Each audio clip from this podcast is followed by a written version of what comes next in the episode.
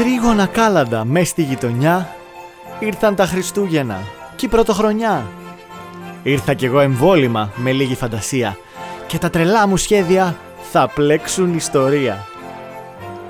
Δουλειές πολλές με φάγανε, το χρόνο μου στερέψαν. Πελάτες και αφεντικά με project με πλανέψαν. Μα τα Χριστούγεννα αγαπώ, σας το είπα ήδη πέρσι. Και ένα Christmas Special θα βρίσκει πάντα θέση. Φίλοι καινούργοι και παλιοί ξανά θα ενωθούν και τη φωνή τους θα προσφέρουν. Στο πνεύμα όλοι θα μπουν. Και ακόμη μία φορά αμέσως καταφτάνουν και τα τρελά μου σχέδια πραγματικά τα κάνουν.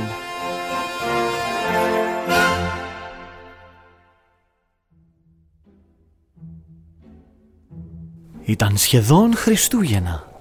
Παντού σε όλο το σπίτι κανένας δεν κουνιότανε, ούτε ένα ποντίκι. Συγγνώμη. Τι? Συγγνώμη. Ποιος παρεμβαίνει? Συγγνώμη. Εδώ. Εγώ είμαι ποντίκι. Και κουνιέμαι.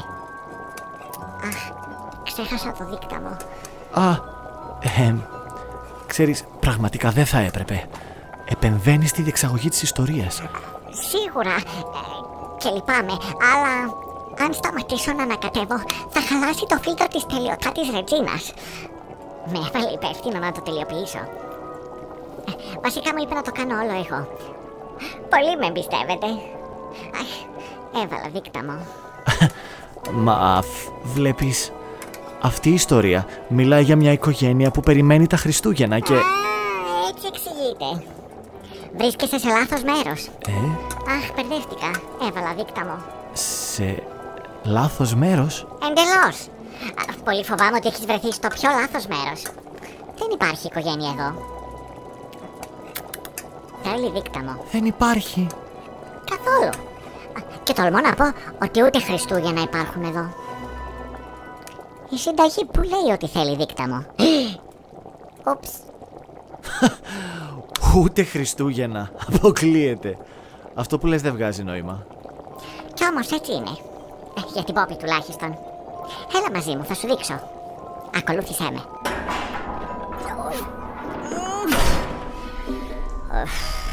Ευτυχώς υπάρχουν και αυτές οι σωληνώσεις και μπορώ να περνάω εύκολα. Μην με βλέπεις έτσι τώρα. Εγώ κανονικός άνθρωπος είμαι. Όταν η τελειωτάτη Ρετζίνα με μεταμορφώνει σε ποντίκι, δεν φτάνω να ανοίξω τις πόρτες και χρησιμοποιώ το υδραυλικό δίκτυο για να κινούμε.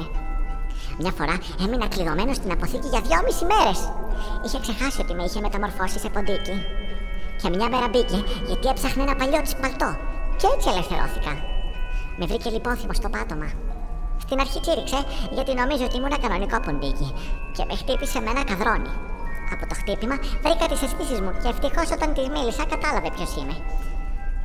Μετά με ξαναμεταμόρφωσες σε άνθρωπο και μου τάψαλε που 2,5 μέρες τώρα μου μιλάει και δεν της απαντάω. Η γλυκούλα ένιωθε μοναξιά. Νομίζω ότι δεν της δίνω σημασία. Εδώ, σε αυτό το σωλήνα δεξιά.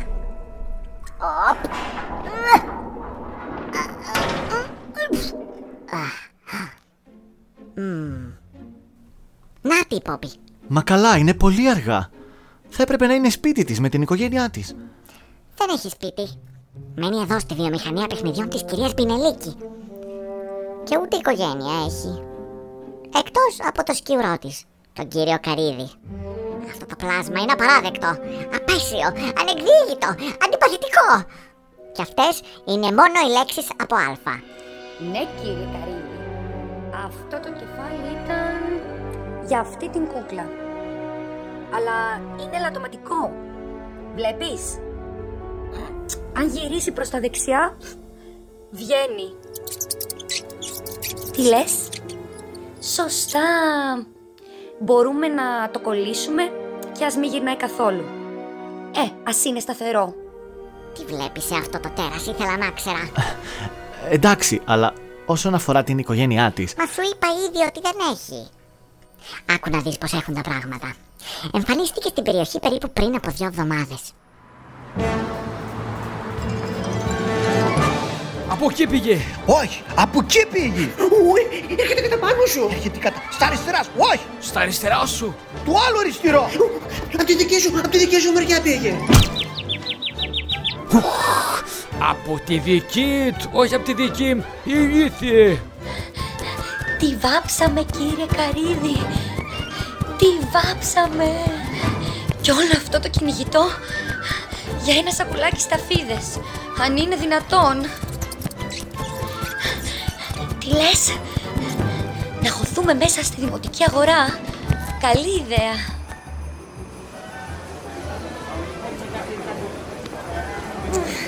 Συγγνώμη, με συγχωρείτε, βιάζομαι, ψάχνω τους γονείς μου. Από εκεί πήγε, πάμε. Μας ακολουθούν, να κρυφτούμε κάτω από εκείνες τις ψωμιέρες. Αναθεματισμένο, που σου γρήγορα τρέχει, α.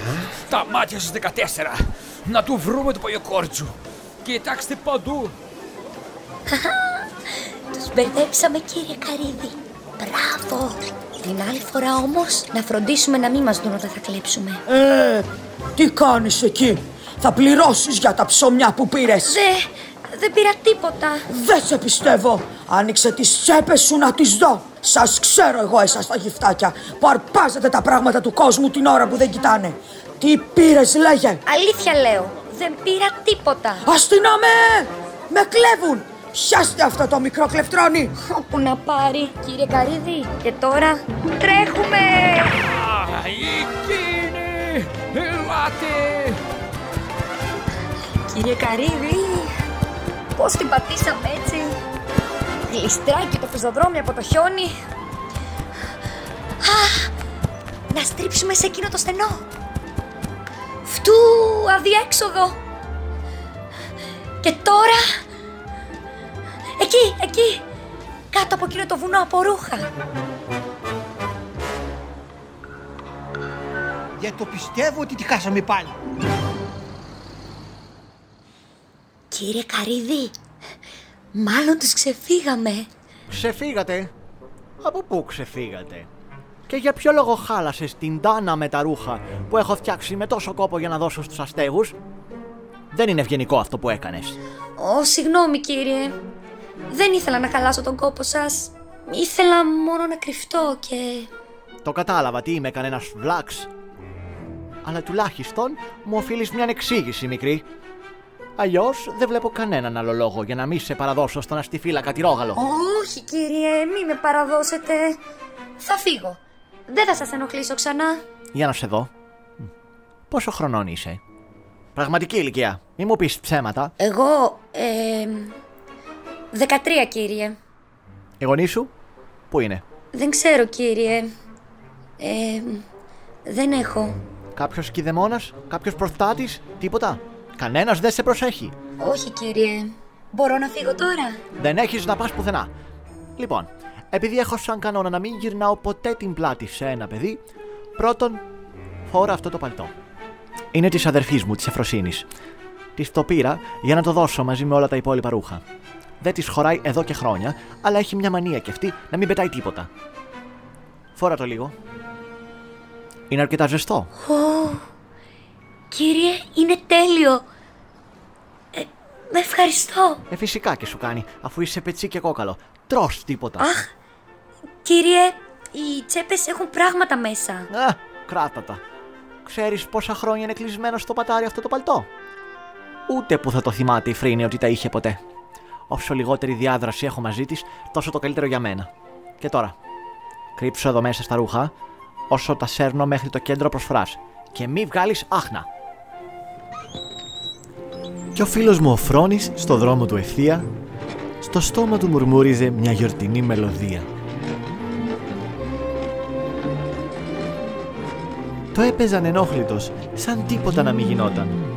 Και ακόμα και όταν ο αστυνομικός με νεύρα του απευθυνόταν.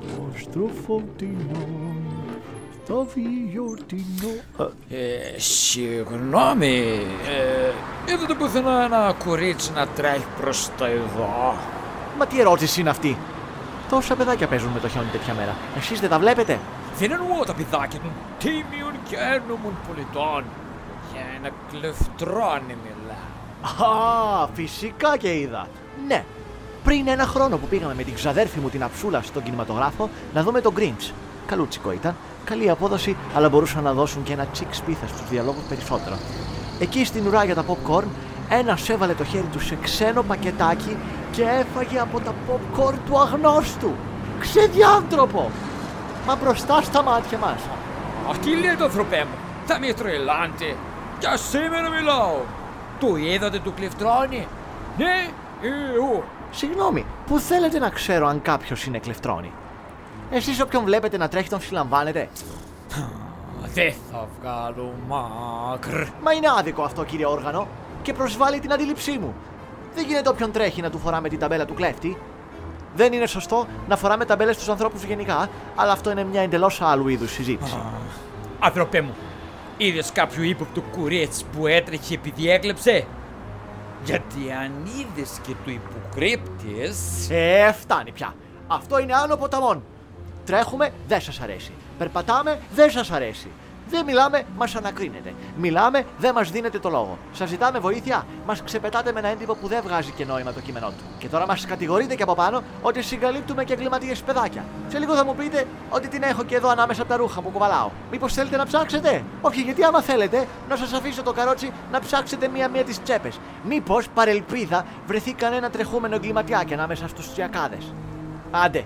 Κοντζάμα αστυνομικός, και αντί να κυνηγάει παρανοϊκούς και στιγνούς εγκληματίες, κυνηγάει παιδάκια. Ήμαρτον πια, πού πάει αυτός ο κόσμος. Αφήστε. Συνεχίστε τη δουλειά σας. Καλά Χριστούγεννα. Ναι, θα έλεγα τίποτα, αλλά άντε. Δεν σας ενοχλώ όλους εσάς που τάχα γιορτάζετε αυτές τις μέρες, μη με ενοχλείτε κι εσείς. Και ύστερα, γιατί δεν γιορτάζεις τα Χριστούγεννα, είναι μεγία. Ναι, την είδαμε. Μικρή, είσαι καλά εκεί μέσα? Ναι, κύριε. Ωραία. Λίγο ακόμα να απομακρυνθούμε και θα είσαι ελεύθερη. Καλά. Ήσασταν φοβερός, κύριε. Ο τρόπος που του μιλήσατε, ήταν πολύ πιστικός. Ναι, το ξέρω. Είμαι πολύ πιστικός ομιλητής όταν πρέπει να επιχειρηματολογήσω. Εδώ νομίζω είναι καλά. Μπορείς να βγεις τώρα. Δεν ξέρω πώς θα σας ευχαριστήσω, κύριε. Αν υπάρχει κάτι που θα μπορούσα να κάνω... Ναι, υπάρχει. Θέλω να πάρεις αυτά τα λεφτά. Όχι! Οι αστυνομικοί! Δεν πρέπει να με δουν μαζί σας, θα βρείτε τον πελά σας. Ευχαριστώ, κύριε. Μα... τα λεφτά. Να προσέχεις.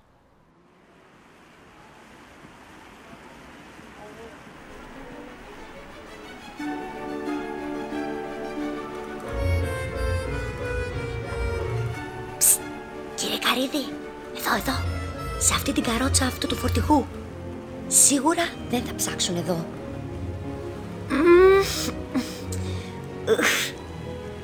Τέλεια. Θα κάτσω εδώ σε αυτή τη γωνία. Ή... καλύτερα να μπω μέσα σε αυτή την άδεια κούτα για πάνε ενδεχόμενο.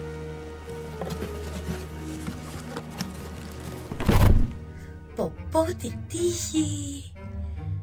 Εδώ σίγουρα δεν θα μας βρουν, κύριε Καρύδη. Και πόσο καλός έγινε ο παράξενος κυριούλης με την περίεργη ομιλία. Αν δεν είχε βρεθεί αυτός, θα μας είχαν πιάσει τώρα. Τι έχει τελικά αυτό το παλτό μέσα στις τσέπες του? Για να δω. Ένα τσακμάκι, ένα μουσικό κουτί και μια χιονόμπαλα. Τι παράξενα παιχνίδια. Πρέπει να είναι περίεργο άτομο τελικά αυτή η αδερφή του κυριούλη. Πίνεσες, κύριε Καρύδη, Κι εγώ. Έχουμε τις ταφίδες.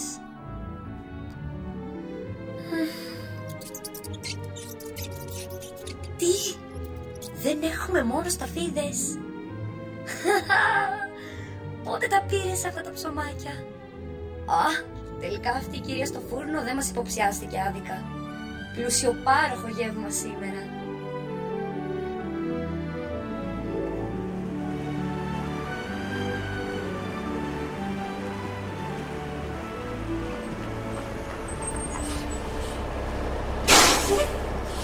Έγινε αφεντικό, μόλις ξεφορτώσαμε. Γυρνάμε πίσω. Σε μισή ώρα θα είμαστε εκεί. Μη φωνάζεις, αφεντικό, ανάσα δεν πήραμε. Ναι, τώρα ξεκινάμε. Πρίχτρα, πρίχτρα να ούμε. Κυρία Πινελίκη, όνομα και πράμα. Άσε μας μωρέ, την τρέλο Πινελίκη θα φοβηθούμε. Ξεκίνα, όσο νωρίτερα φτάσουμε, τόσο νωρίτερα θα ξεμπερδεύουμε.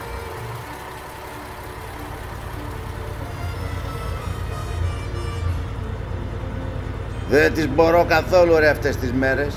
Είναι ό,τι χειρότερο για τις εταιρείες παιχνιδιών. Σκέψου πόσα λεφτά βγάζει τις πλάτες μας η Πινελίκη. Ναι, η σφίκα. Και ένα μισθό της προκοπής δεν δίνει, για να μην πω για δώρο Χριστουγέννων. Τι θα τα κάνει μωρέ μαζί της, θα τα πάρει. Κι όμως έτσι βγαίνουν τα λεφτά. Αλίμονο σε εμάς τα φτωχαδάκια. Εμένα μου λες. Αλήθεια. Τι θα κάνετε στις γιορτές? Α, την Παραμονή έχουμε κανονίσει με τη χοροδία του Δήμου να βγούμε να πούμε τα κάλαντα. Είναι ωραίο να υπάρχει λίγη όμορφη ατμόσφαιρα στους δρόμους και να ακούνε οι άνθρωποι από τα σπίτια τους τα κάλαντα. Δίνει ελπίδα στον κόσμο, ειδικά αυτές τις δύσκολες εποχές. Ανήμερα θα τα περάσουμε οικογενειακά. Κοίτα τον που χαίρεται με αυτά. Σώπα ρε φίλε, εγώ δεν έχω καμία όρεξη να τρέχω και να τραγουδάω. Θα πάω σπίτι, θα ράξω στον καναπέ και θα σηκωθώ ξανά σε 2 μέρες για να πάω στη δουλειά. Εντάξει, ο καθένας όπως νιώθει πιο καλά.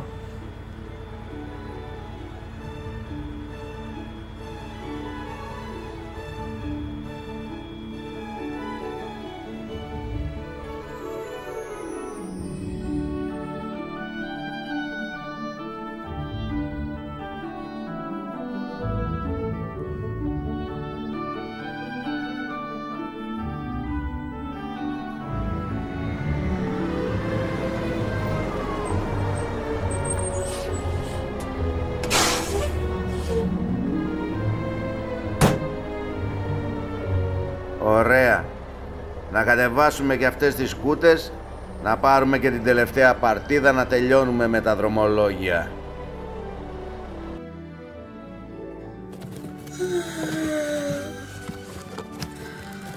Κύριε Καρύδη, αποκοιμήθηκα.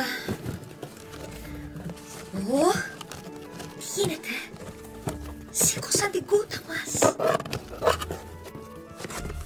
Ωχ, όλη βαριά είναι αυτή ρε. Τι έχει μέσα μωρέ, πέτρες? Σπρώχνει εκεί να την πάρουν πίσω στην αποθήκη. Και έλα να φορτώσουμε το τελευταίο εμπόρευμα. Πρέπει να πάμε πρώτα από το λογιστήριο. Ωχ, καλά. Άντε πάμε.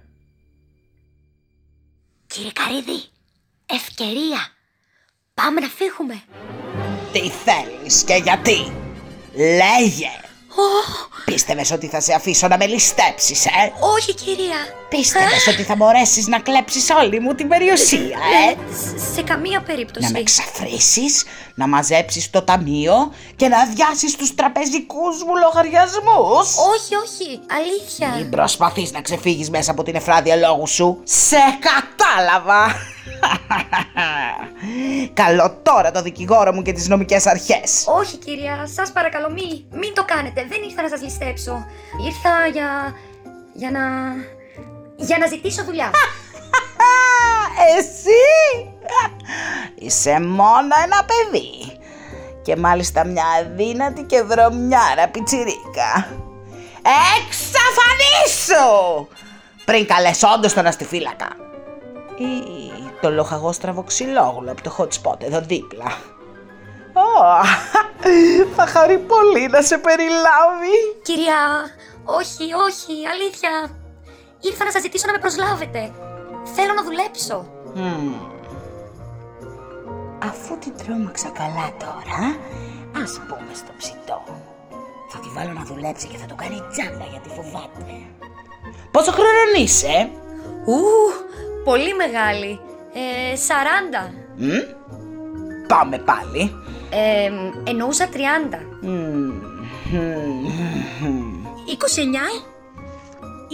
και μισό. Ναι, ξέρω. Δείχνω μικρότερη. Αλλά είναι επειδή φροντίζω τον εαυτό μου. Κάνω γυμναστική, κοιμάμαι καλά. Τρώω και υγιεινές τροφές χωρίς συντηρητικά. Μάλιστα, μάλιστα. Κατάλαβα. Εγώ διευθύνω μια εξαιρετικά μεγάλη επιχείρηση με ένα φοβερά προοδευτικό μοντέλο. Δεν θα το συναντήσεις πουθενά άλλου στον κόσμο. Δεν πληρώνω τους εργαζόμενους μου με λεφτά. Είναι μεγάλο βάρος για την τσέπη μου αυτό. Τους πληρώνω με πατάτες. Πατάτες? Ναι, με πατάτες. Πατάτες? Σου είπα, είμαι προοδευτική. Α, μα ναι. Πολύ μου αρέσουν οι πατάτες. Όχι μεγάλες πατάτες, τις μικρές. Μη βάζεις με το νου σου άπλη στο χαραμοφάικο νιάνιαρο. Κατευθείαν να με εκμεταλλευτείς. Πώς σου φαίνεται λοιπόν? Κοιτάξτε να δείτε, μου φαίνεται κάπως... Προσλαμβάνεσαι. Φτάνει με τη φλιαρία, πιάνεις δουλειά αμέσως. Ακολούθαμε, έχεις πάρα πολλή δουλειά. Έτσι η Πόπη έπιασε αμέσως δουλειά στη βιομηχανία παιχνιδιών της κυρίας Πινελίκη.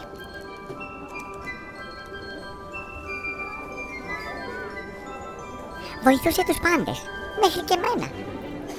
Εγώ κανονικά δεν δουλεύω εδώ, αλλά όταν έχω ελεύθερο χρόνο, γιατί η τελειωτάτη Ρετζίνα έχει νεραϊδικές υποχρεώσεις, πετάγομαι στο εργοστάσιο και προσφέρω υπηρεσίες. Έτσι σαν χόμπι. Πολύ μου αρέσει. Και ειδικά στην πιο ζώρικη εποχή για τη βιομηχανία, τα Χριστούγεννα.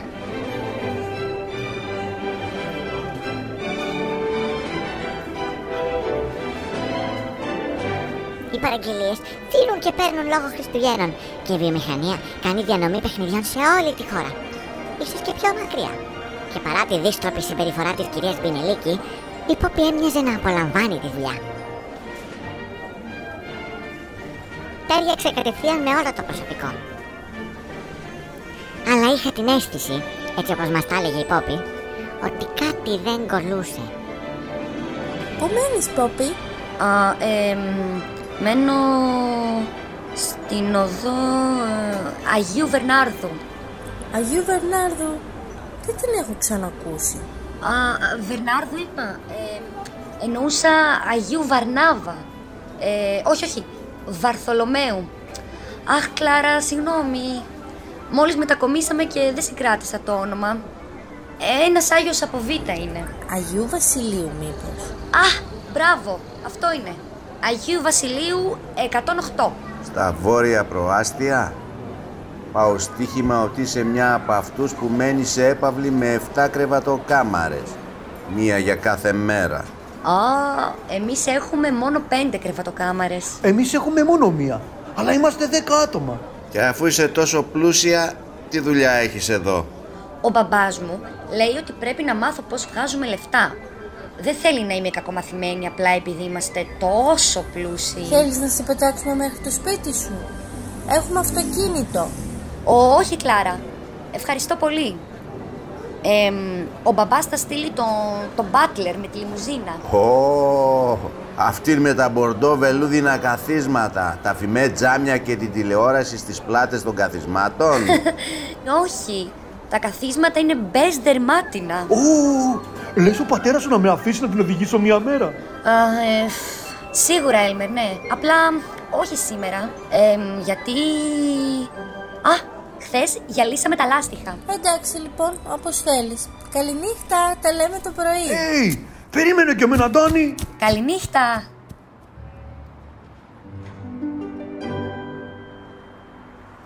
Η Πόπη είχε αφήσει ένα παράθυρο ξεκλείδωτο λίγο πριν φύγει και ξαναμπήκε στο εργοστάσιο. Ανέβηκε τις σκάλες των γραφείων μέχρι το τέρμα και βρήκε ένα εγκαταλελειμμένο πατάρι.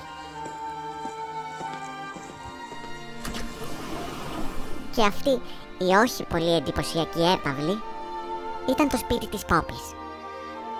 Και πόσο της άρεσε να κοιτάει από το παράθυρο όλα τα σπίτια και τα φώτα και να ονειροπολεί. Κύριε Καρύδη, και τι δεν θα έδινα να μένω κι εγώ σε ένα σπίτι σαν κι αυτά, ή και σε κάτι μικρότερο, σε όποιο σπίτι. Στο παλιό μου σπίτι. Ο μπαμπάς έλεγε να μην κοιτάμε πίσω, μόνο μπροστά. Δεν θυμάμαι πολλά. Μόνο που φύγαμε ξαφνικά, με μια βαλίτσα στο χέρι. Οπ, το είδες? Ένα πιφταστέρι. Οπ, κι άλλο. Τι τύχη, δύο μαζί. Η μαμά έλεγε ότι όταν πέφτει ένα αστέρι, κάποια ψυχούλα έφυγε από αυτόν τον κόσμο. Κάποιος πέθανε. Μαμά, μπαμπά, ίσως είναι ακόμα εκεί έξω. Ίσως με ψάχνουν.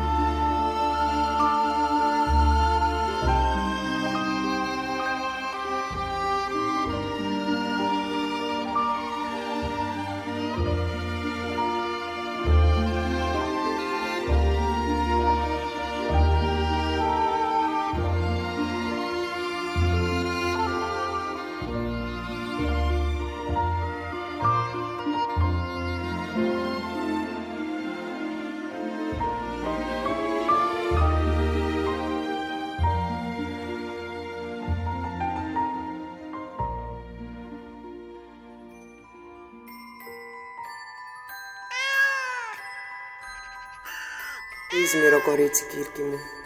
Σαν χθες θυμάμαι τη μέρα που την έδευσα με το πεπρωμένο της. Όταν ήταν ακόμα πολύ μικρή, η οικογένειά της ξεριζώθηκε από τον τόπο της.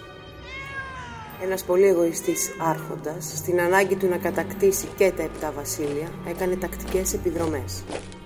Οι κάτοικοι τρομαγμένοι πήραν ό,τι μπορούσαν στα χέρια τους, άφησαν τις περιουσίες τους και εγκατέλειψαν τα σπίτια τους. Έγιναν κυνηγημένοι πρόσφυγες σε άλλα βασίλεια. Ο κόσμος όμως δεν τους καλοδέχτηκε. Τους αντιμετώπισε με φόβο, αηδία και θυμό. Οι πόροι ήδη ήταν περιορισμένοι και δεν υπήρχαν δομές για να τους φιλοξενήσουν.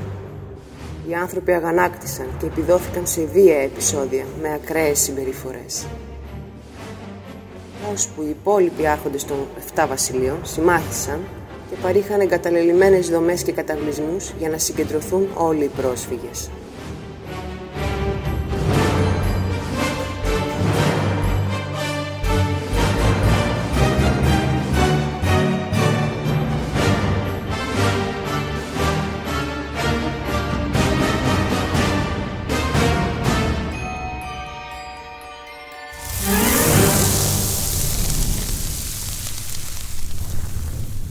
Και οι γονείς της έμειναν σε έναν από αυτούς τους καταβλισμούς. Οι συνθήκες διαμονής δεν ήταν καλές και το φαγητό λιψό. Αλλά η Πόπη μεγάλωνε με τη φροντίδα και τις ελπίδες των γονιών της.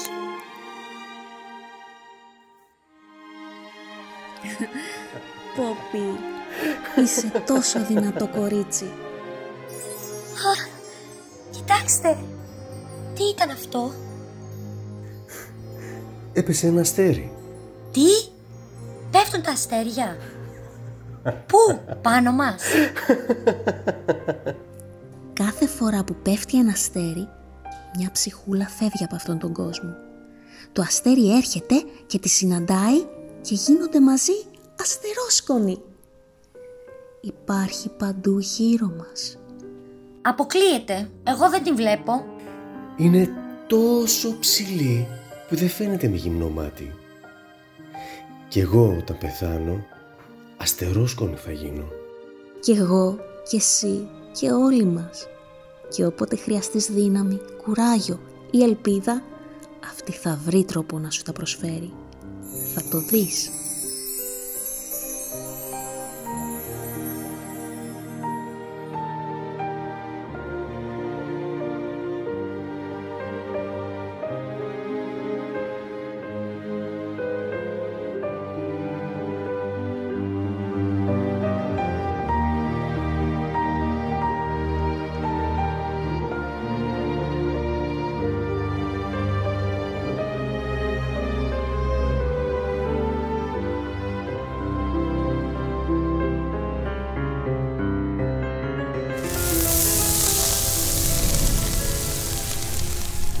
Πινελίκη όμως δεν ήταν ευχαριστημένη με αυτόν τον καταβλισμό προσφύγων στην περιοχή τους.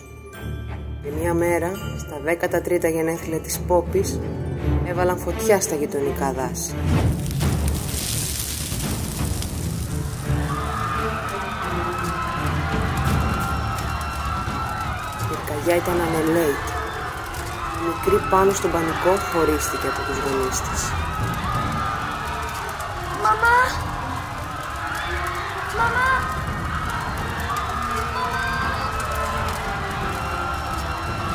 Πόπι! Πόπι!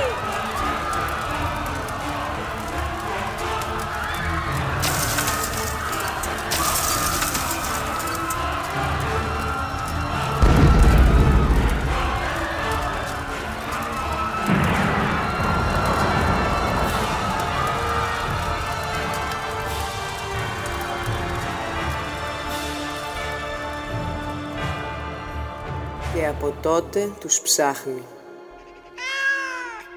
Ναι, Κύρκη μου. Αυτό το παιδί το παρακολουθούμε στενά εδώ και χρόνια. Και φροντίζω να βοηθάω όσο μου επιτρέπει το πεπρωμένο. Και είναι παράξενο. Αλλά σε αυτό το παιδί το πεπρωμένο μου δίνει ασυνήθιστα πολλές ευκαιρίες για να επέμβω. Τι να φυλάει άραγε στα ανεξερεύνητα βάθη του. Πολύ θα ήθελα να μάθω. Πάμε. Προς το παρόν είναι ασφαλής.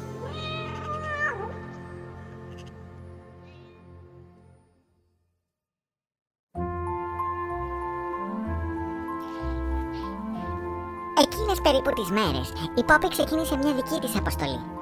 Κάθε βράδυ κατέβαινε από το πατάρι της και μάζευε τα παιχνίδια που χαλούσαν κατά τη διάρκεια της ημέρας. Ή αυτά που είχαν ελαττώματα. Κρυφά τα έπαιρνε πάνω στο πατάρι της και τα επισκεύαζε ή τα προσάρμοζε ώστε να μπορεί κάποιος έστω και έτσι να παίξει μαζί τους. Όταν επισκεύαζε αρκετά, τα πήγαινε κρυφά στα παιδιά του γειτονικού hot spot, ένα εγκαταλειμμένο στρατόπεδο που έχει προσφερθεί από το κράτος για να μένουν μέσα του κακήν κακώς μυριάδες πρόσφυγες. Τα παιδιά των προσφύγων πλησίαζαν την περίφραξη την ώρα του ύπνου και η Πόπη τους χάριζε τα επιδιορθωμένα και ελαφρώς ελαττωματικά παιχνίδια. Είχε μάλιστα σκαρφιστεί και το ηρωικό της ψευδόνυμο. Αυτοαποκαλούνταν Super Poppy. Ψ! Ψ!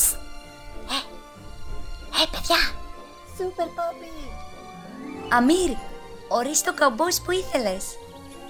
Έχει και σκηνή από πίσω, που κανονικά άμα το τραβήξεις λέει λόγια. Αλλά αυτός δεν λέει τίποτα. Για τη Ραΐσα, μια κούκλα χωριατοπούλα με τα προβατάκια της. Απλά δεν στηρίζεται πολύ καλά. Πρόσεχε μην πέσει και σπάσει. Ελφάν, ορίστε, για σένα ένας σούστας σκύλος. Είχε εμπλεχτεί η σούστα του και την ξέμπλεξα. Γι' αυτό είναι έτσι λίγο περίεργη. Να προσέχεις, μη σου ξαναμπλεχτεί. Ραχίλ, ορίστε, ένα γουρούνι κουμπαράς. Απλώς οι σχισμοί του δεν έγινε πολύ σωστά και δεν χωράνε κέρματα. Ευχαριστούμε πολύ, Super Poppy. Μισό λεπτό, έχω και κάτι ακόμα. Για τη μικρή Χαντίζα. Αυτός εδώ λέγεται Κύριος Πατάτας. Συνήθως είναι κατσούφης και νευρικός, αλλά είναι καλός κατά βάθος. Του λείπει μόνο λίγη συντροφιά, γι' αυτό συμπεριφέρεται έτσι. Κανονικά έχει δύο καλά πόδια, αλλά το ένα, όπως βλέπεις, είναι στραπατσαρισμένο. Έλα, πάρ' το. Να προσέχεις, τα μάτια, η μύτη και τα αυτιά βγαίνουν πανεύκολα. Πρόσεχε, μη χάσεις κανένα. Ο θυσιτής, τρέχα Super Poppy, τρέχα. Τι συμβαίνει εκεί? Πάμε να κρυφτούμε. Δεν πρέπει να βρει τα παιχνίδια, αλλιώς θα μας τα πάρει. Όχι, μου έπεσε το μουστάκι του πατάτα.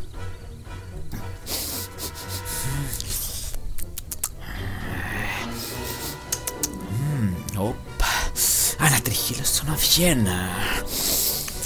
Υγροπή βλενογόνων και ελαφρύ πετάρισμα του δεξιού βλεφάρου. Αυτά τα συμπτώματα είναι αδιαφυσβήτητα. Υπάρχουν παιχνίδια σε ακτίνα χιλιόμετρου. Διάνα. Τι είναι αυτό το σιχαμένο πράγμα? Μύτη με μουστάκι, ώστε με κοροϊδεύουν τα νιάνιαρα. Έχω πει 1000 φορές, όχι παιχνίδια στο στρατόπεδο. Είναι άχρηστα, χάσιμο χρόνου και σπατάλη χρημάτων. Εμποδίζουν την πειθαρχία και εξοδεύουν πολύτιμο χρόνο εκπαίδευσης και παραγωγικότητας. Είμαι αλλεργικός στα παιχνίδια.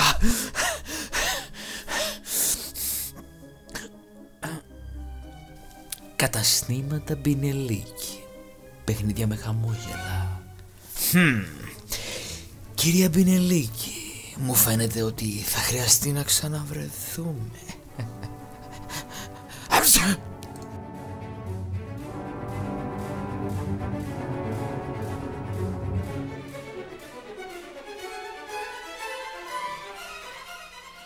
Το επόμενο βράδυ η τελειωτάτη Ρετζίνα με είχε μεταμορφώσει πάλι σε ποντίκι και με είχε στείλει να ψάξω να βρω που βρίσκεται το γραφείο του Φρόνη.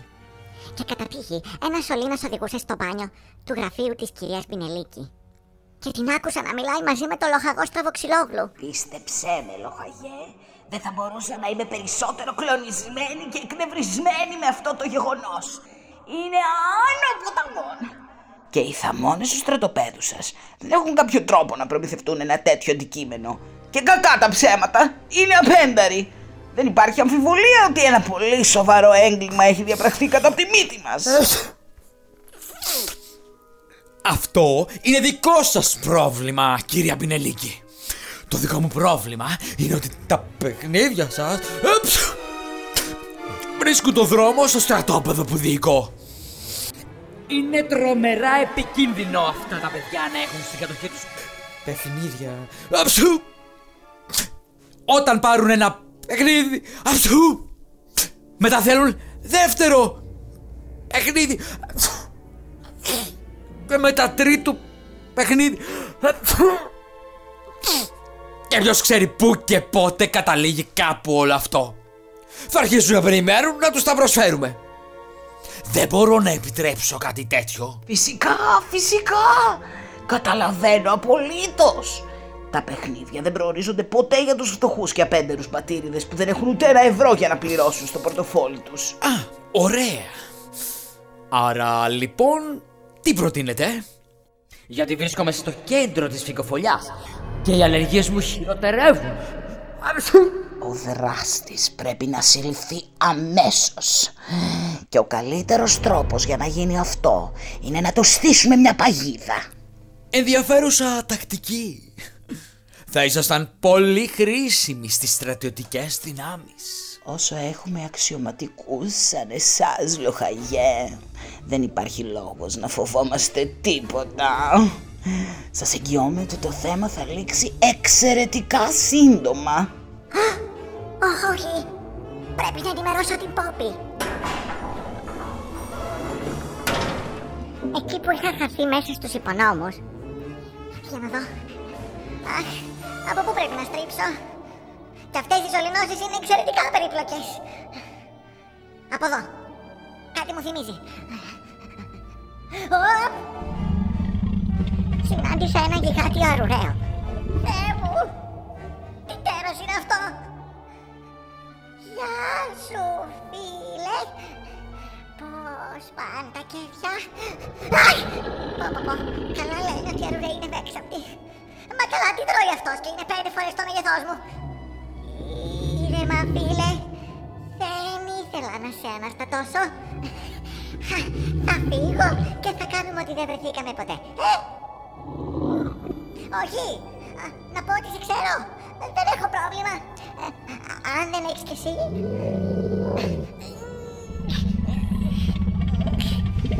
Συγγνώμη τώρα, αλλά θα πρέπει να φύγω. Πρέπει να προλάβω την Poppy και να τη σώσω από την ενέδρα που της ετοιμάζουν. Οπότε, αν δεν σε πειράζει, θα ήθελα να περάσω. Δεν θα σε ενοχλήσω πολύ. 1 δευτερόλεπτο θα κάνω. Πολύ και λιγότερο. Και θα εξαφανιστώ. Είναι κρίσιμο θέμα, σου λέω. Ζήτημα ζωής και θανάτου. Έλα τώρα καλέ μου Αρουρέ. Πού πήγε το εορταστικό σου πνεύμα? Το λαριό γρήγοσα και με κυνηγούσε. Συγγνώμη, αλήθεια, δεν θα ξαναμίσω. Υπόσχομαι, υπόσχομαι. Μη με κυνηγάς. Αχ, έτοιμα κι αυτά κύριε Καρύδη. Τα φτιάξαμε κι αυτά τα παιχνίδια. Καλά. Δεν είναι και πανέμορφα, αλλά τα παιδιά στον καταβλισμό θα τα ευχαριστηθούν. Και με κυνηγούσε. Σταμάτα να με κυνηγάς! Αφήστε με!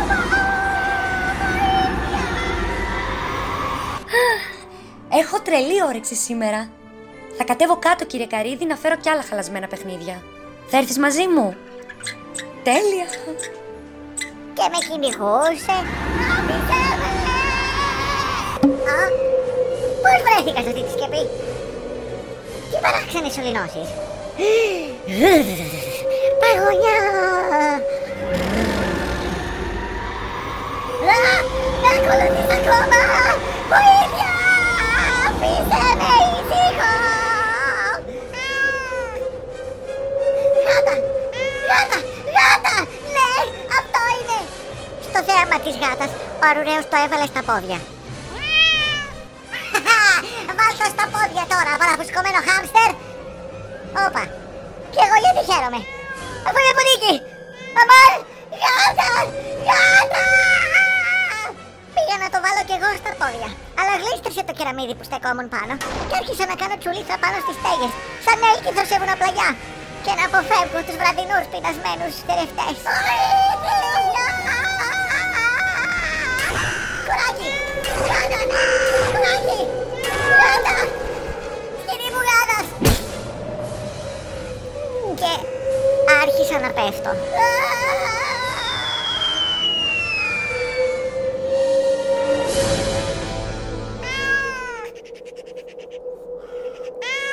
Μπέμπι μου, κύρκι μου, τι αιμονή πάθατε με αυτό το ποντίκι? Ο Ροδόλφος είπατε, η Πόπη, Πόπι. Και έπεσα σε μια τρύπα υπονόμου. Αυτή με τη σκάρα για τα όμβρια ύδατα.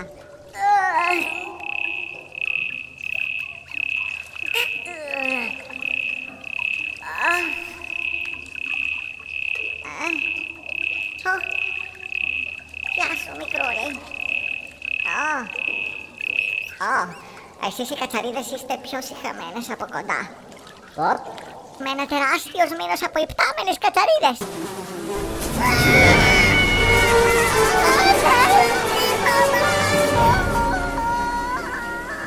Έτρεχα όσο πιο γρήγορα μπορούσα. Στο πεζούλι δίπλα από τον οχετό των βρωμόνερων από τους υπονόμους. Μέχρι που το έδαφος μου έφτασε σε διέξοδο. Και για να ξεφύγω, έπεσα μέσα στο νερό των φρέδιων. Και παρασύρθηκα χωρίς να παίρνω ανάσα για πολλά βασανιστικά λεπτά.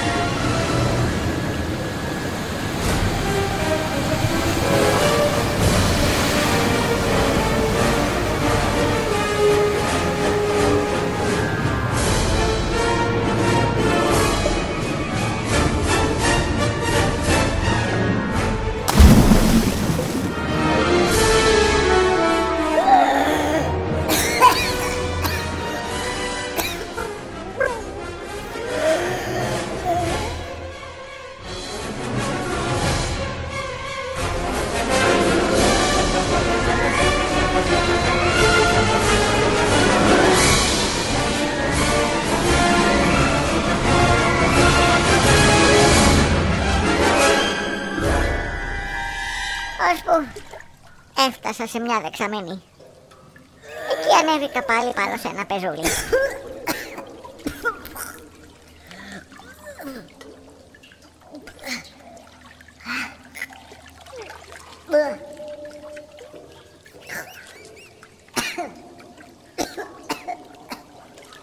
Και εκεί έχω κενό μνήμης. Μπορεί να λιποθύμησα. Αφού συνήλθα, ξεκίνησα πάλι το δρόμο της επιστροφής για να ενημερώσω την Πόπη. Αλλά δεν ήξερα πια που βρισκόμουν. Διάλεξα τυχαία και μπήκα σε ένα σωλήνα, με σκόπο να γυρίσω πίσω. Και τελικά βρέθηκα κατά τύχη στην τουαλέτα του Φρόνη. Ναι, αλλά με την Πόπη τι έγινε τελικά? Α, ναι, η Πόπη. Τι βρήκες εκεί, κύριε Καρύδη? Η κυρία Πινελίκη ήταν κρυμμένη μέσα στον κάδο με τα χαλασμένα παιχνίδια. Ξέρα ότι θα ήσουν ένας τεράστιος μπελάς, μικρή. Εσύ είσαι η μικρή που μαχάρισε το στρατόπεδό μου με παιχνίδια. Αφήστε με, αφήστε με. Δεν έκανα τίποτα κακό. Σιωπή.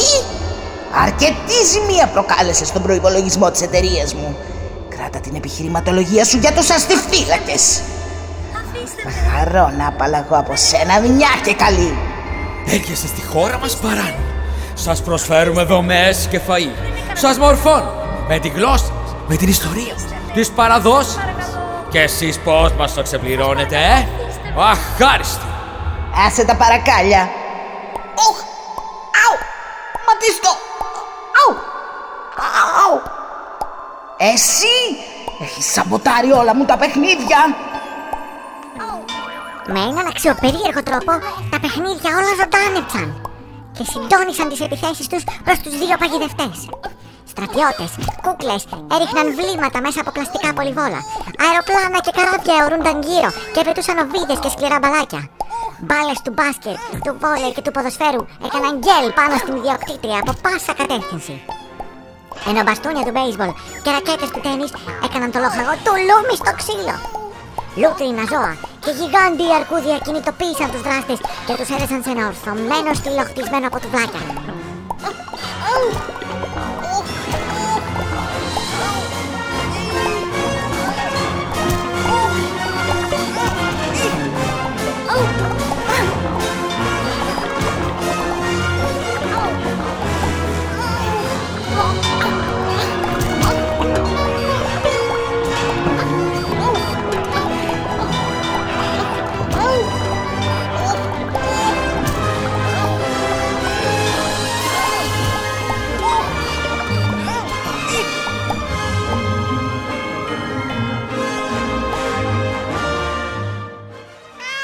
Αυτό θα τους κάνει να σκεφτούν κάποια πραγματάκια. Σε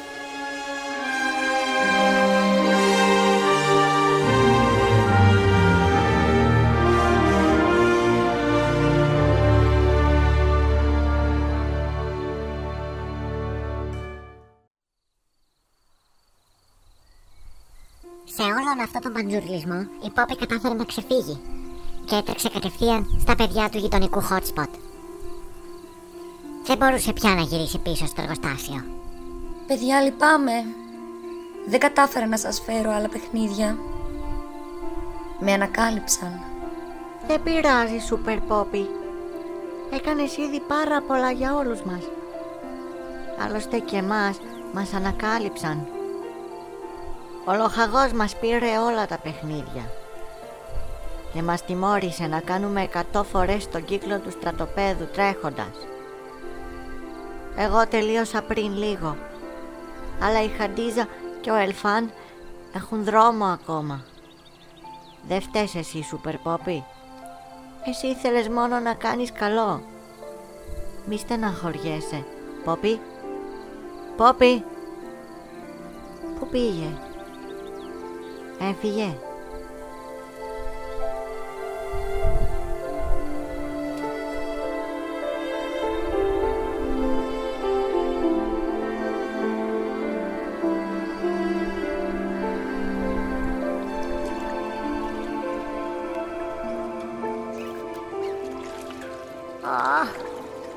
Όλα πήγαν τόσο λάθος. Δεν προλαβαίνω με τίποτα να ενημερώσω την Πόπη. Και ο Βρώνης δεν γράφει το γραφείο του. Τίποτα δεν κατάφερα. Μηδένι στο πηλίκο. Πού θα βρω τώρα που βρίσκεται η Πόπη? Κι αν τη συνέλαβαν, κι αν την έπιασαν αιχμάλωτη και τη βασανίζουν αλίπητα. Ω Θεού, τι τραγωδία.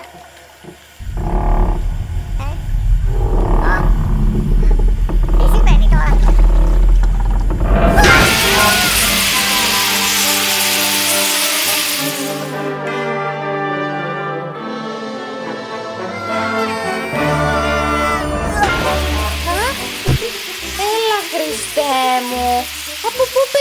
και αυτός ο πίδακας.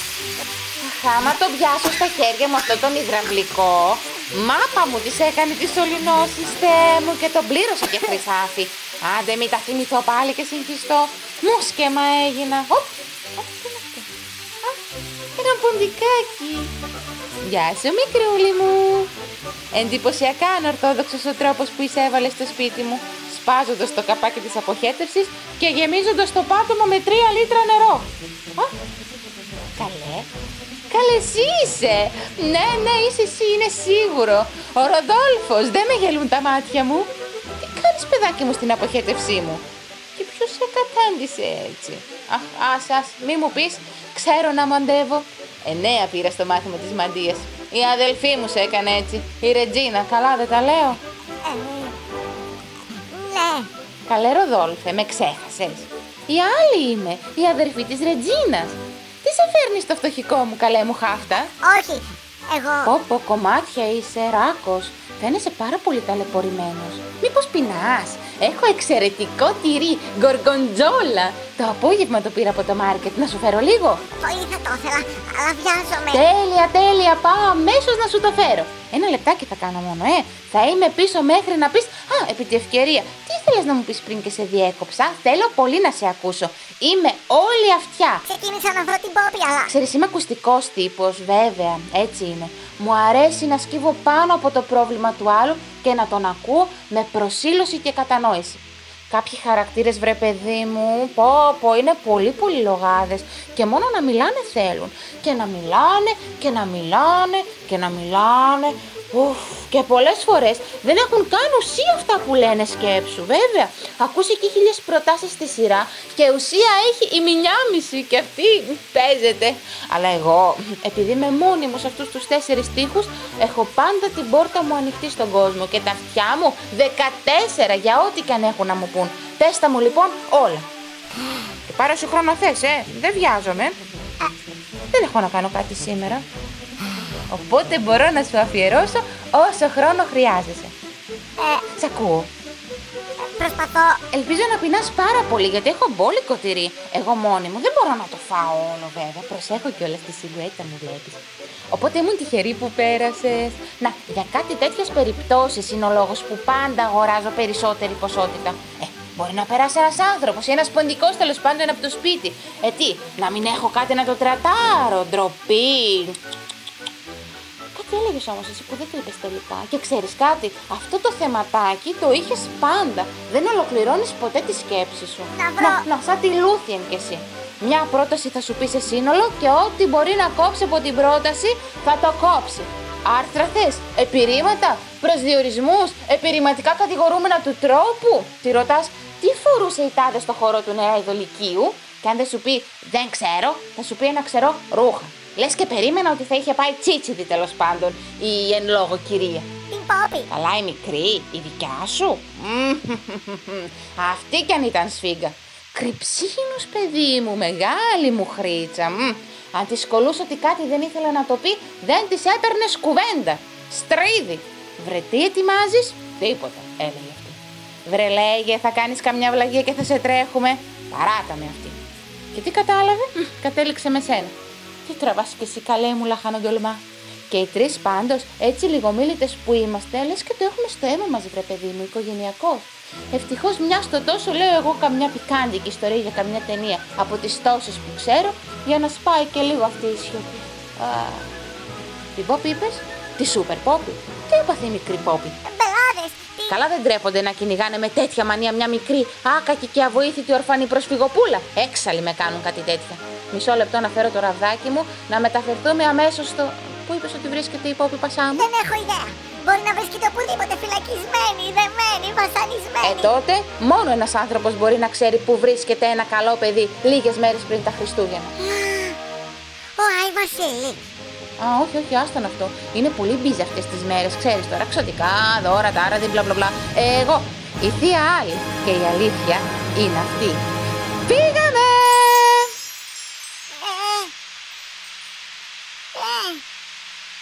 Εμένα... με ξέχασες. Αυτό να πάρει...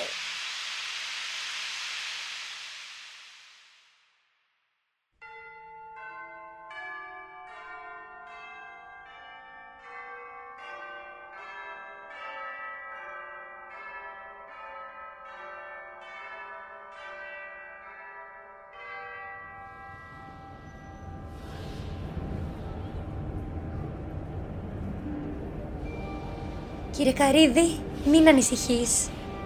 Τα πράγματα θα είναι καλύτερα στην επόμενη πόλη, σίγουρα, θα το δεις. Πόσο χειρότερα να πάνε. Τώρα απλώς μένει να περιμένουμε εδώ στο σταθμό, κρυμμένοι, το επόμενο τρένο. Ευτυχώς αυτός ο καλός κύριος μας έδωσε το παλτό του.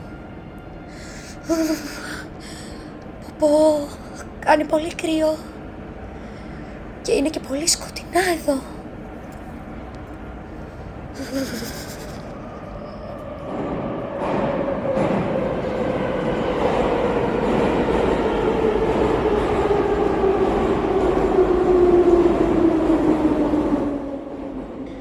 Μη φοβάσαι, κύριε Καρύδη. Το τρένο θα έρθει από ώρα σε ώρα.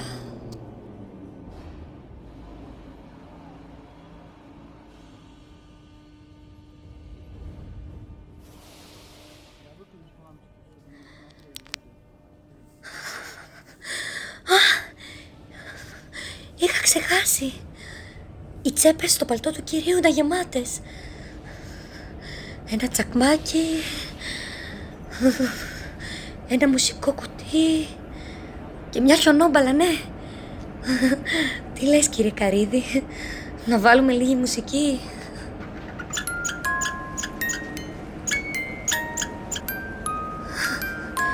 Η χιονόμπαλα γράφει σπίτι.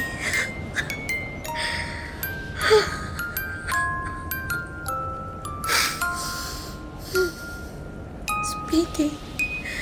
Μαμά. Μπαμπά. Δεν θέλω άλλο να ζω έτσι. Ίσως ήταν καλύτερα να μην ζούσα καθόλου.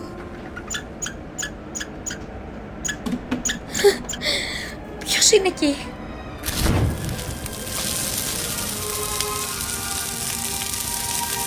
Α, ζεστούλα. Πω πω, κοίτα, κύριε Καρύδη, μια τεράστια σόμπα. Από πού να ξεφύτρωσε? Α, ζεστά που είναι. Άπλωσε κι εσύ τα πόδια σου, κύριε Καρύδη. Έτσι, να ζεσταθούμε.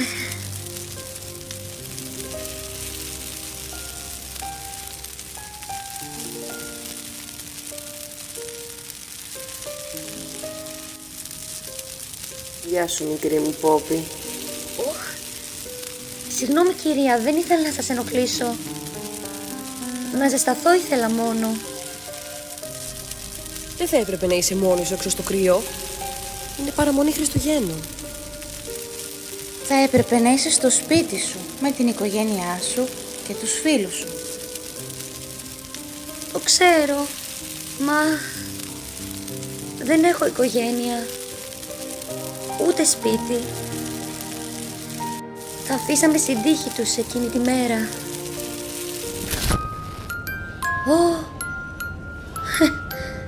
Την πατήσαμε, κύριε Καρύδη. Στη φαντασία μας ήταν. Ποιος είναι πάλι?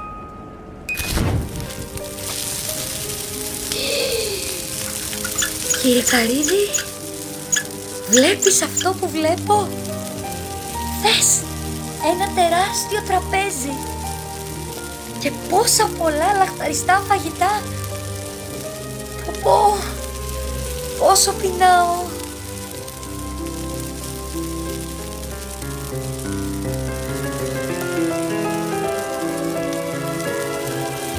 Κι όμως, Πόπη, έχεις και οικογένεια και σπίτι.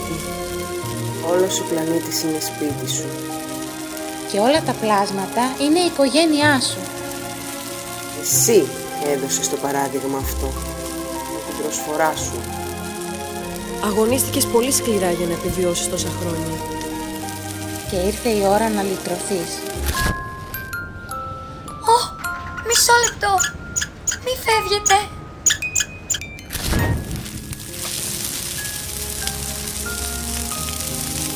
Δεν φεύγουμε ποτέ.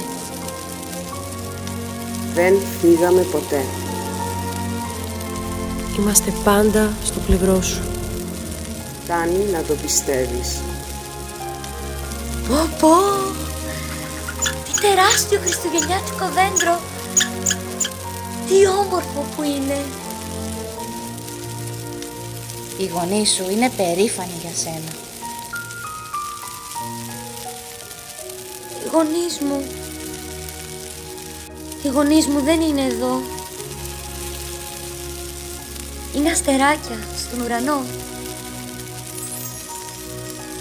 Ω! Το είδατε!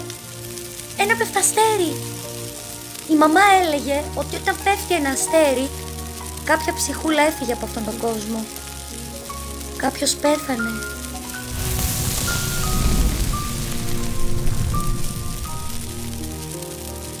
Α!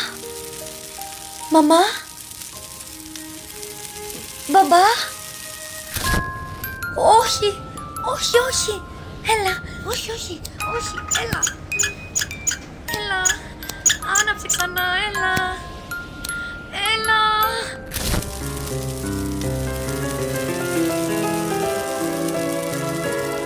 Μαμά! Μπαμπά! Πόπι, είσαι τόσο δυνατό κορίτσι. Είμαστε τόσο περήφανοι κι εμείς. Μου λείψατε τόσο πολύ. Και σε εμάς και κι αν. Σ' αγαπάμε πολύ. Ξέρω ότι θα εξαφανιστείτε κι εσείς με το που σβήσει ο αναπτήρας. Όπως η σόμπα, το τραπέζι, το χριστουγεννιάτικο δέντρο. Μην με αφήνετε μόνοι μου. Σας παρακαλώ. Πάρτε με μαζί σας. Έλα, πιάσε το χέρι μου. Αχ, το νιώθω.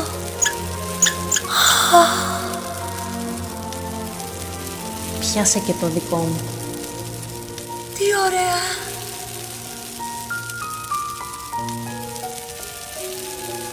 Δεν σε αφήνουμε ποτέ μόνοι σου. Είμαστε συνέχεια στο πλάι σου.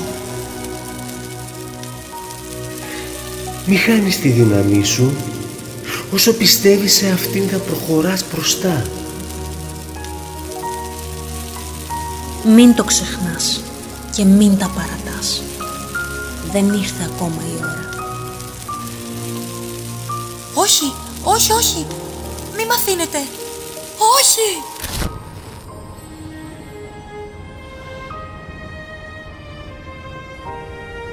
Πόπι, δεν θα έπρεπε να είσαι εδώ έξω στο κρύο. Θα έπρεπε να είσαι στο σπίτι σου. Κλάρα.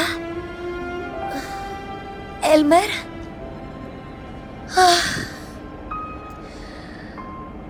Δεν έχω σπίτι.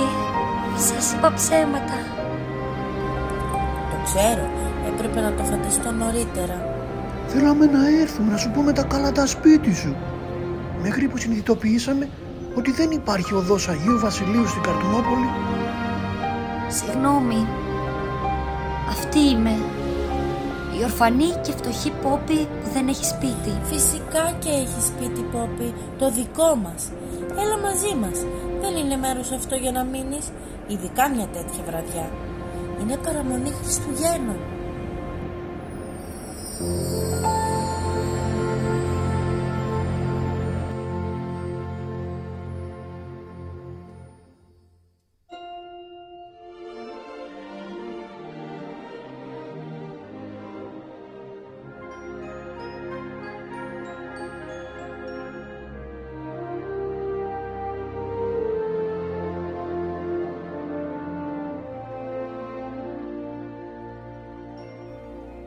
Παραμονή Χριστουγέννων και σ' όλο το σπίτι κανείς δεν κουνιόταν, ούτε ένα ποντίκι.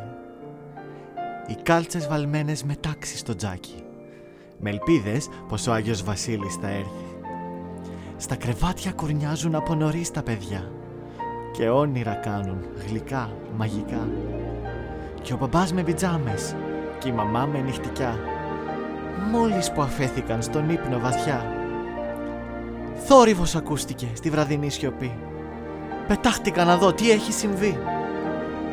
Έτρεξα ευθύς στο παράθυρο μπροστά και τα άσπρα παντζούρια άνοιξα γοργά. Το φεγγάρι σκορπούσε το φως του παντού, λες κι ήτανε μέρα, αρχές πρωινού.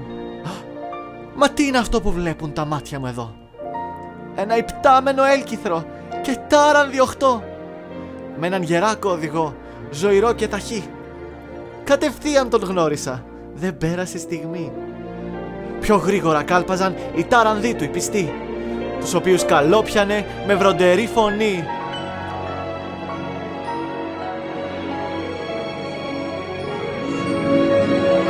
Εμπρός, Ντάσσερ και Ντάνσερ και Πράνσερ και Βίξερ. Ναι Κόμετ, ναι Κιούπιτ και Ντόνερ και Πλίτσερ. Πάνω από τους κήπους, πάνω από τις τέντες, πάνω από τους τοίχους και τις όμορφες στέγες. Καλπάστε χαρούμενα με μπρίο και χαρά, δώρο να αφήσουμε σ' όλα τα παιδιά. Πάνω στη στέγη μας προσγειώθηκε ευθύς και βούρκατο στο τζάκι σε κλάσματα στιγμής. Τα ρούχα του βρωμίσαν με κάπνα και στάχτη, μα απ' τα μάτια του φέγγιζε μια πρωτόγνωρη λάμψη. Παιχνίδια μας άφησε γύρω από το δέντρο και πίσω στο έλκυθρο με γρήγορο τέμπο. Καθώς απογειωνόταν φώναξε δυνατά: χρόνια πολλά και καλή σας βραδιά.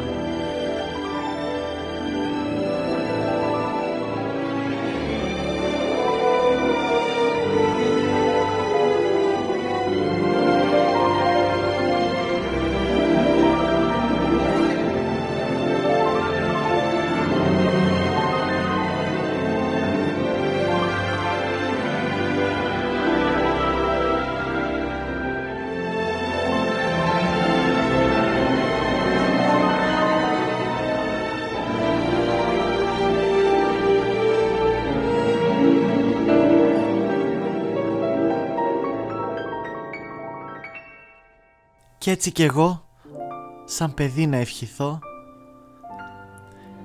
ευχές 2022. Τα τρελά σας σχέδια να βγουν αληθινά, καλά Χριστούγεννα και καλή χρονιά.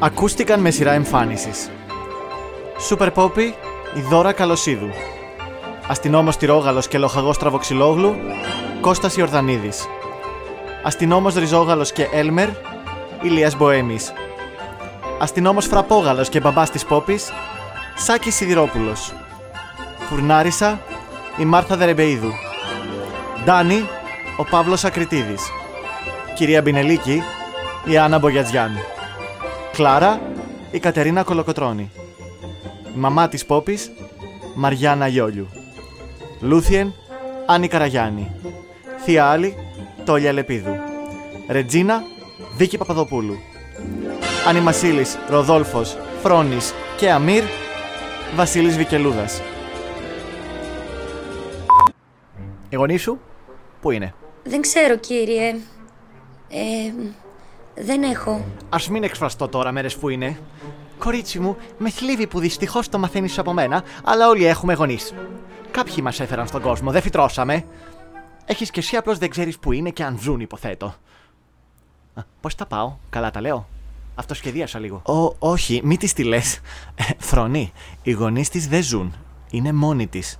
Θα φανεί αυτό προς το τέλος. Α, ναι! Οχ! Συγγνώμη! Ιχ! Ματάρα τα έκανα. Τι βλάκας που είμαι. Συλληπιτήρια. Ωχ, Θεέ μου, τι τραγωδία.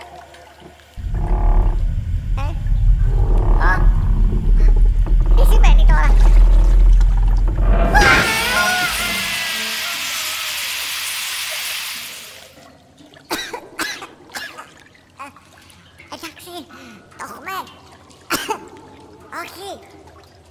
Ακαδημία. Καλά. Μπορώ να φύγω τώρα? Δεν έχεις να πας πουθενά. Λοιπόν, επειδή από πέρσι που έγινε όλο αυτό το πατριντή με τα πνεύματα των Χριστουγέννων που έκαναν παρέλαση μέσα στο στούντιό μου και το γεγονός αυτό ακόμα με στοιχιώνει, έχω αποφασίσει ότι παραμονή και ανήμερα Χριστουγέννων θα κάνω καλές πράξεις. Οπότε, σου χαρίζω. Ναι, δεν μπορείς να την πεις αυτή την πληροφορία. Γιατί? Θεωρήσα ότι είναι μια εξαιρετική αναφορά στο περσινό Christmas Special που τόσο φαγωθήκατε να το κάνουμε. Ναι, αλλά υποτίθεται ότι στο χρόνο αυτής της ιστορίας που γυρίζουμε δεν σε έχουν επισκεφτεί ακόμα. Αχ, πολύ περίπλοκο το κάνετε. Δεν έχω ακόμα χριστουγεννιάτικο πνεύμα. Είμαι μουντρούχος και κατσούφης. Ναι. Και μείνε στο κείμενο. Τέλος πάντων. Δεν εκτιμώνται οι καλές ιδέες πια. Τι συμβαίνει τώρα?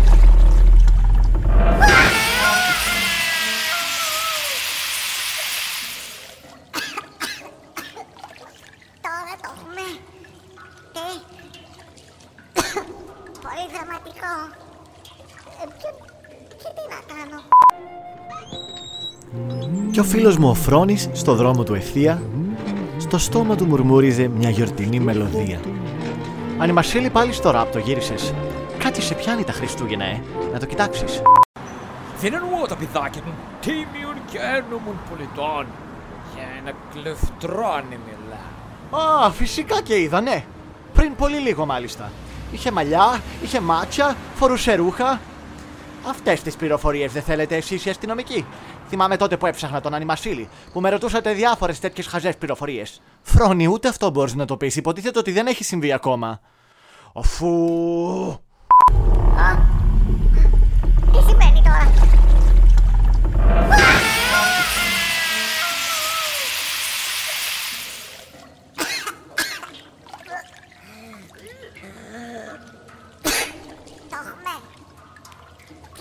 Δεν έχει μνήμη. Ανθρωπέ μου, είδες κάποιο ύποπτο κουρίτσι που έτρεχε επειδή έκλεψε? Γιατί αν είδες και του υποκρύπτες... Φτάνει πια! Αυτό είναι άνω ποταμών. Τρέχουμε, δεν σας αρέσει. Περπατάμε, δεν σας αρέσει. Δεν μιλάμε, μας ανακρίνετε. Μιλάμε, δεν μας δίνετε το λόγο. Σας ζητάμε βοήθεια, μας ξεπετάτε με ένα έντυπο που δεν βγάζει νόημα το κείμενό του. Και τώρα μας κατηγορείτε και από πάνω ότι συγκαλύπτουμε και εγκληματίες παιδάκια. Σε λίγο θα μου πείτε ότι την έχω και εδώ ανάμεσα τα ρούχα που κουβαλάω. Μήπως θέλετε να τα ψάξετε? Όχι, γιατί άμα θέλετε να σας αφήσω το καρότσι να ψάξετε μία-μία τις τσέπες. Μήπως παρελπίδα βρεθεί κανένα τρεχούμενο εγκληματιάκι ανάμεσα στους γιακάδες. Άντε. Κοντζάμα αστυνομικός. Και αντί να κυνηγάει παρανοϊκούς εγκληματίες που παγιδεύουν παιδάκια και τα μεταμορφώνουν σε τέρατα, κυνηγάει τα ίδια τα παιδάκια και κόβει κλήσεις. Ρε Φρόνη, δεν μπορείς να σπαμάρεις συνεχώς με γεγονότα από επεισόδια που βρίσκονται μετά από την ιστορία αυτή. Μα αυτό είναι και το ενδιαφέρον της υπόθεσης. Να θυμηθεί ο ακροατής σκηνές από όλη τη σειρά και να προσπαθήσει να τις συνδυάσει.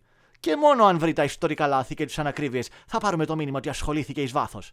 Που και εν τέλει αυτό είναι και φοβερά τιμητικό.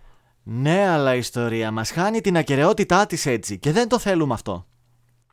Ήταν εξαιρετική ιδέα και μπράβο μου. Δεν φταίω εγώ που το κείμενό σας είναι φτωχό και το μυαλό κλειστό. Θα πω την ατάκα μου ξερά και κάντε ό,τι νομίζετε.